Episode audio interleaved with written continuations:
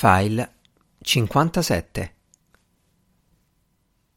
C'era una rampa per le sedie a rotelle e questo significava che potevo trascinare Mink fino all'ingresso senza fargli sbattere la testa sui gradini di cemento.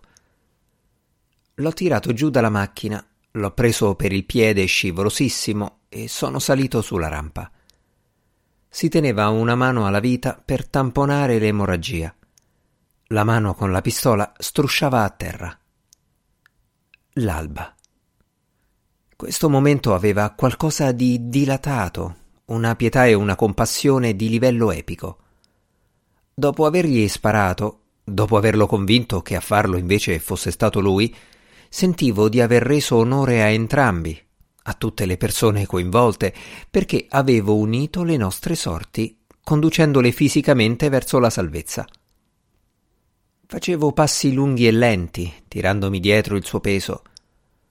Non mi ero reso conto che i tentativi di un uomo per redimersi potessero prolungare l'euforia che aveva provato nel commettere il gesto efferato a cui ora cercava di porre rimedio.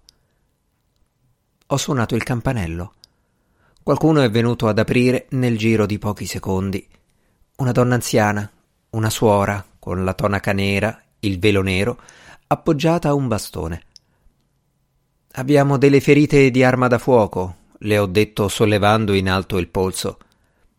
Roba che si vede spesso qui, ha risposto lei senza scomporsi, parlando con un forte accento straniero e girandosi per tornare dentro. Ho trascinato Mink nell'atrio. Quel posto sembrava una clinica. C'erano sale d'attesa, scomparti con i separé, porte con su scritto radiologia, esame della vista. Abbiamo seguito l'anziana suora nel reparto traumatologia. Si sono presentati due infermieri, grossi e tarchiati, con un fisico da lottatori di sumo.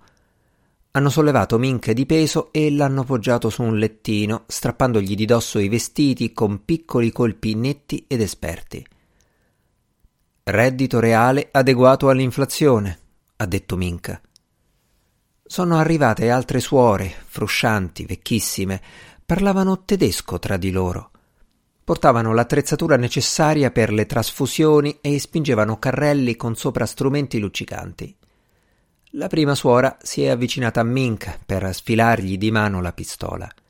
L'ho guardata mentre la gettava nel cassetto di una scrivania dove di pistole ce n'erano come minimo altre dieci insieme a cinque o sei coltelli.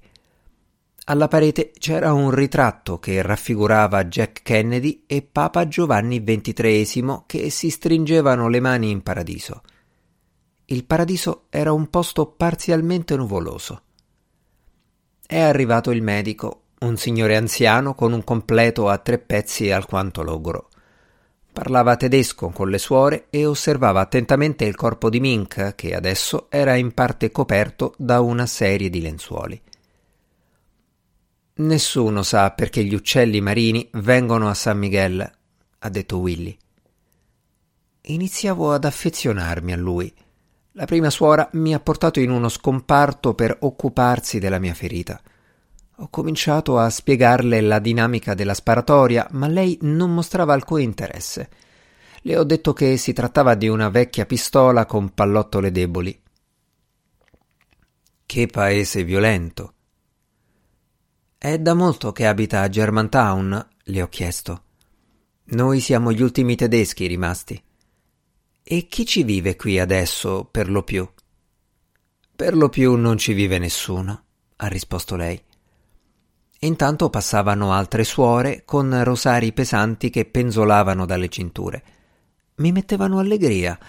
Era quel tipo di presenza omogenea che fa sorridere le persone negli aeroporti. Ho chiesto alla mia suora come si chiamasse. Suor Hermann Marie.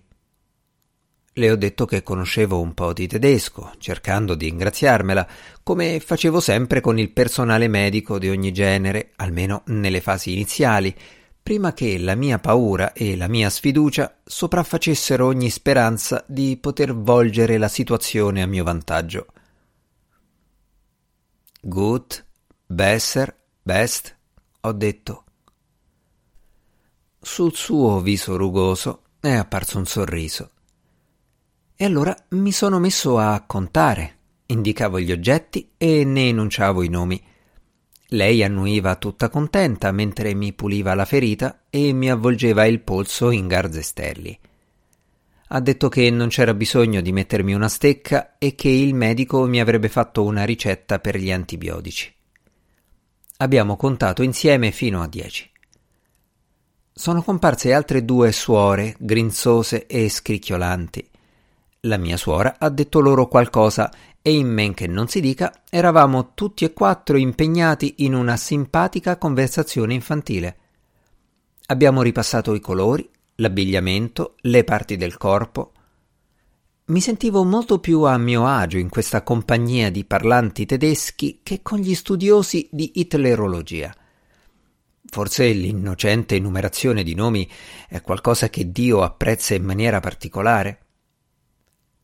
Suor Hermann Marie ha dato gli ultimi tocchi alla mia ferita d'arma da fuoco. Dalla mia sedia vedevo molto bene l'immagine di Kennedy e del Papa in paradiso. Sotto sotto quel quadro mi piaceva. Mi faceva sentire bene, sentimentalmente confortato. Il presidente è ancora vigoroso dopo la morte. La semplicità del Papa aveva qualcosa di radioso. Perché non poteva essere vero? Perché non avrebbero potuto incontrarsi da qualche parte, in un tempo futuro, sullo sfondo di morbidi cumuli, per stringersi le mani? Perché non potevamo incontrarci tutti, come in un racconto epico di divinità proteiformi e gente comune, da qualche parte lassù, con i corpi ben proporzionati e luminosi? Ho chiesto alla mia suora che cosa dice oggi la Chiesa a proposito del paradiso? È sempre il vecchio paradiso di una volta nel cielo? Lei si è girata per lanciare una fuggevole occhiata al quadro. Ci fa così stupidi? ha detto. La veemenza della sua risposta mi ha lasciato esterrefatto. Allora cos'è il paradiso, secondo la Chiesa, se non è la dimora di Dio, degli angeli e delle anime di quelli che si salvano? Quelli che si salvano. Ma salvarsi da cosa? Certo, bisogna essere proprio degli zucconi per venirsene qui a parlare di angeli.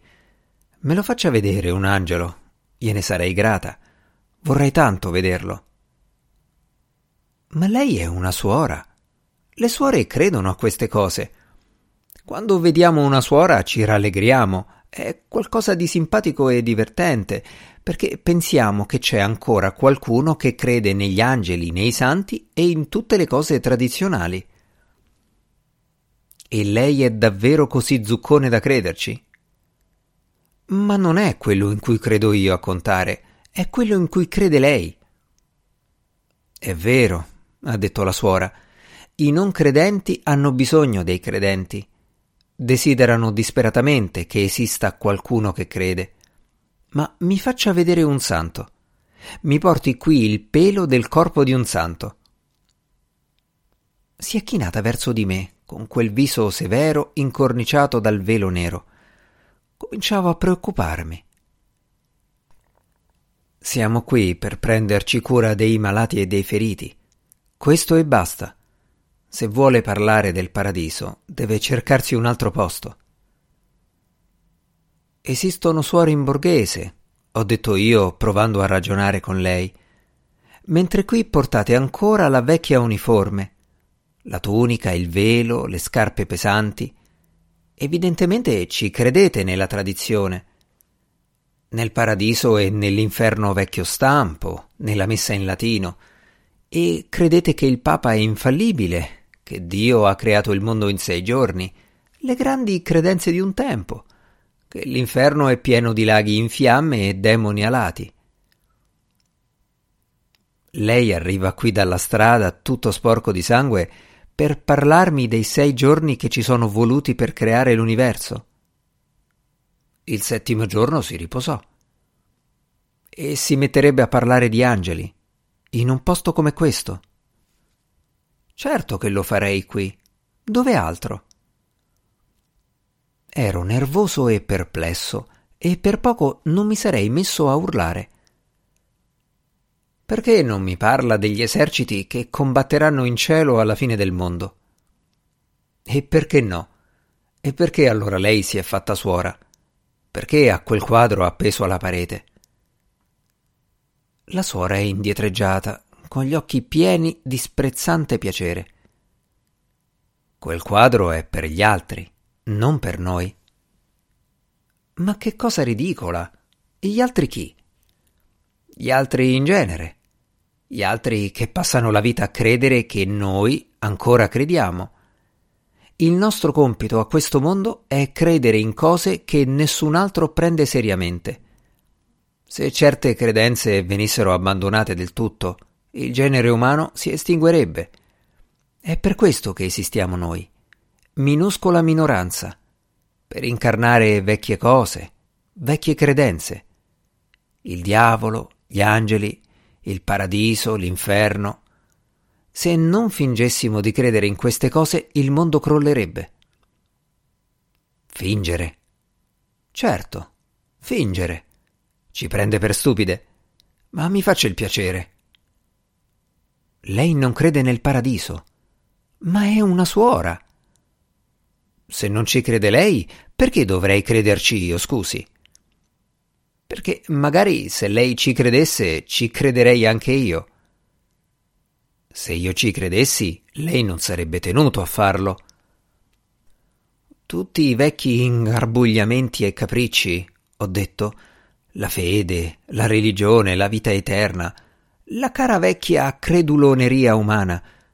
Mi sta dicendo che non prendete sul serio queste cose.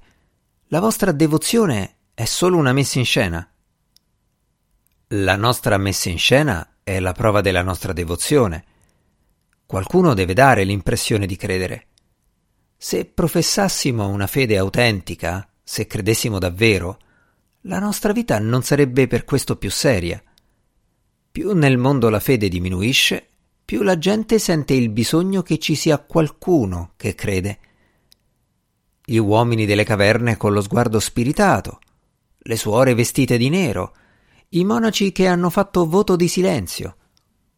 A credere restiamo noi, i folli, i bambini. Quelli che hanno abbandonato la fede devono comunque credere in noi. Sono certi di far bene a non credere, ma sanno che la fede non può scomparire del tutto. L'inferno è quando nessuno crede più. Devono esserci sempre dei credenti.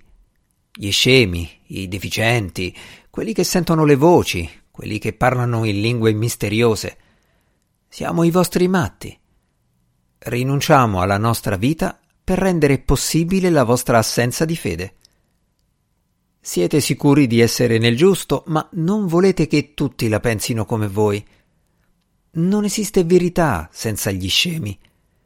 E noi siamo le vostre sceme, le vostre donne scervellate, che si alzano all'alba per pregare, accendere le candele, per chiedere a delle statue di concederci la salute, una lunga vita. Ma lei una vita lunga ce l'ha avuta. Forse allora funziona. Si è abbandonata a una grassa risata, mostrando dei denti così vecchi da essere quasi trasparenti. Non per molto ancora. Presto perderete i vostri credenti. Quindi lei per tutti questi anni ha pregato per niente? Per il mondo, zuccone. E niente sopravvive. La morte è la fine? Lei vuole sapere le cose in cui credo o quelle in cui fingo di credere? Non voglio stare ad ascoltarla. Tutto questo è terribile. Ma vero. Lei è una suora. Si comporti da suora.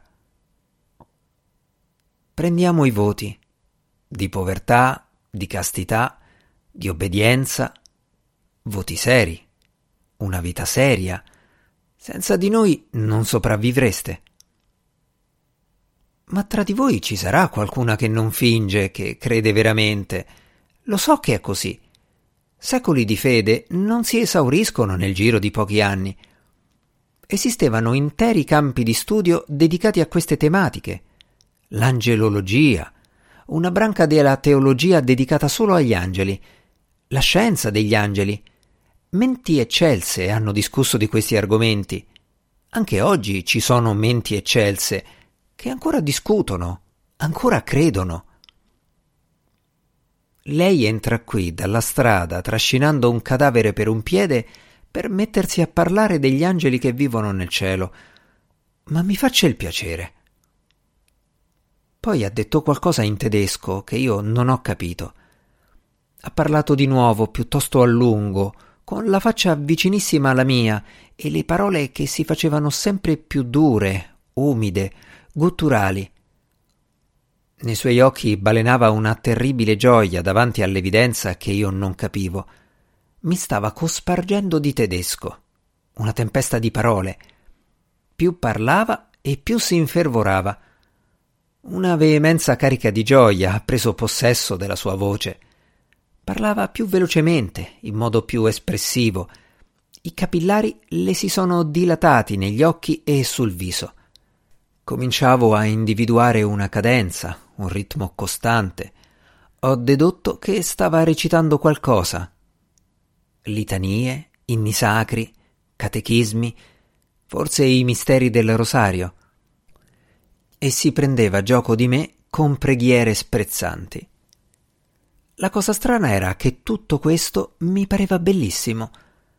Quando la sua voce ha cominciato ad affievolirsi, sono uscito dallo scomparto e me ne sono andato in giro finché non mi sono imbattuto nell'anziano medico, Herr Doctor.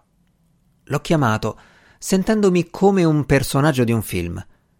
Lui ha acceso il suo apparecchio acustico. Ho avuto la mia ricetta. Ho chiesto se Willy Mink si sarebbe ripreso. No, non si sarebbe ripreso, almeno per il momento, ma non sarebbe nemmeno morto, e questo gli dava un vantaggio su di me. Durante il viaggio in macchina verso casa non è successo niente degno di nota. Ho lasciato la macchina nel vialetto degli Stover. Il sedile posteriore era coperto di sangue. C'era sangue sul volante e altro sangue sul cruscotto e sulle maniglie delle portiere. Lo studio scientifico del comportamento e dello sviluppo culturale dell'uomo. L'antropologia. Sono andato di sopra e per un po' sono rimasto a guardare i ragazzi. Dormivano tutti muovendosi a tentoni nei loro sogni, con gli occhi che guizzavano rapidi sotto le palpebre. Mi sono infilato a letto accanto a Babette, scalzo, ma completamente vestito, sicuro che lei non l'avrebbe trovato strano. Ma la mia mente continuava a correre. Non riuscivo a dormire. Dopo un po' sono sceso in cucina e mi sono seduto al tavolo con una tazza di caffè a sentire il dolore al polso il battito cardiaco accelerato. Non c'era altro da fare se non aspettare il tramonto successivo, quando il cielo avrebbe risuonato come bronzo.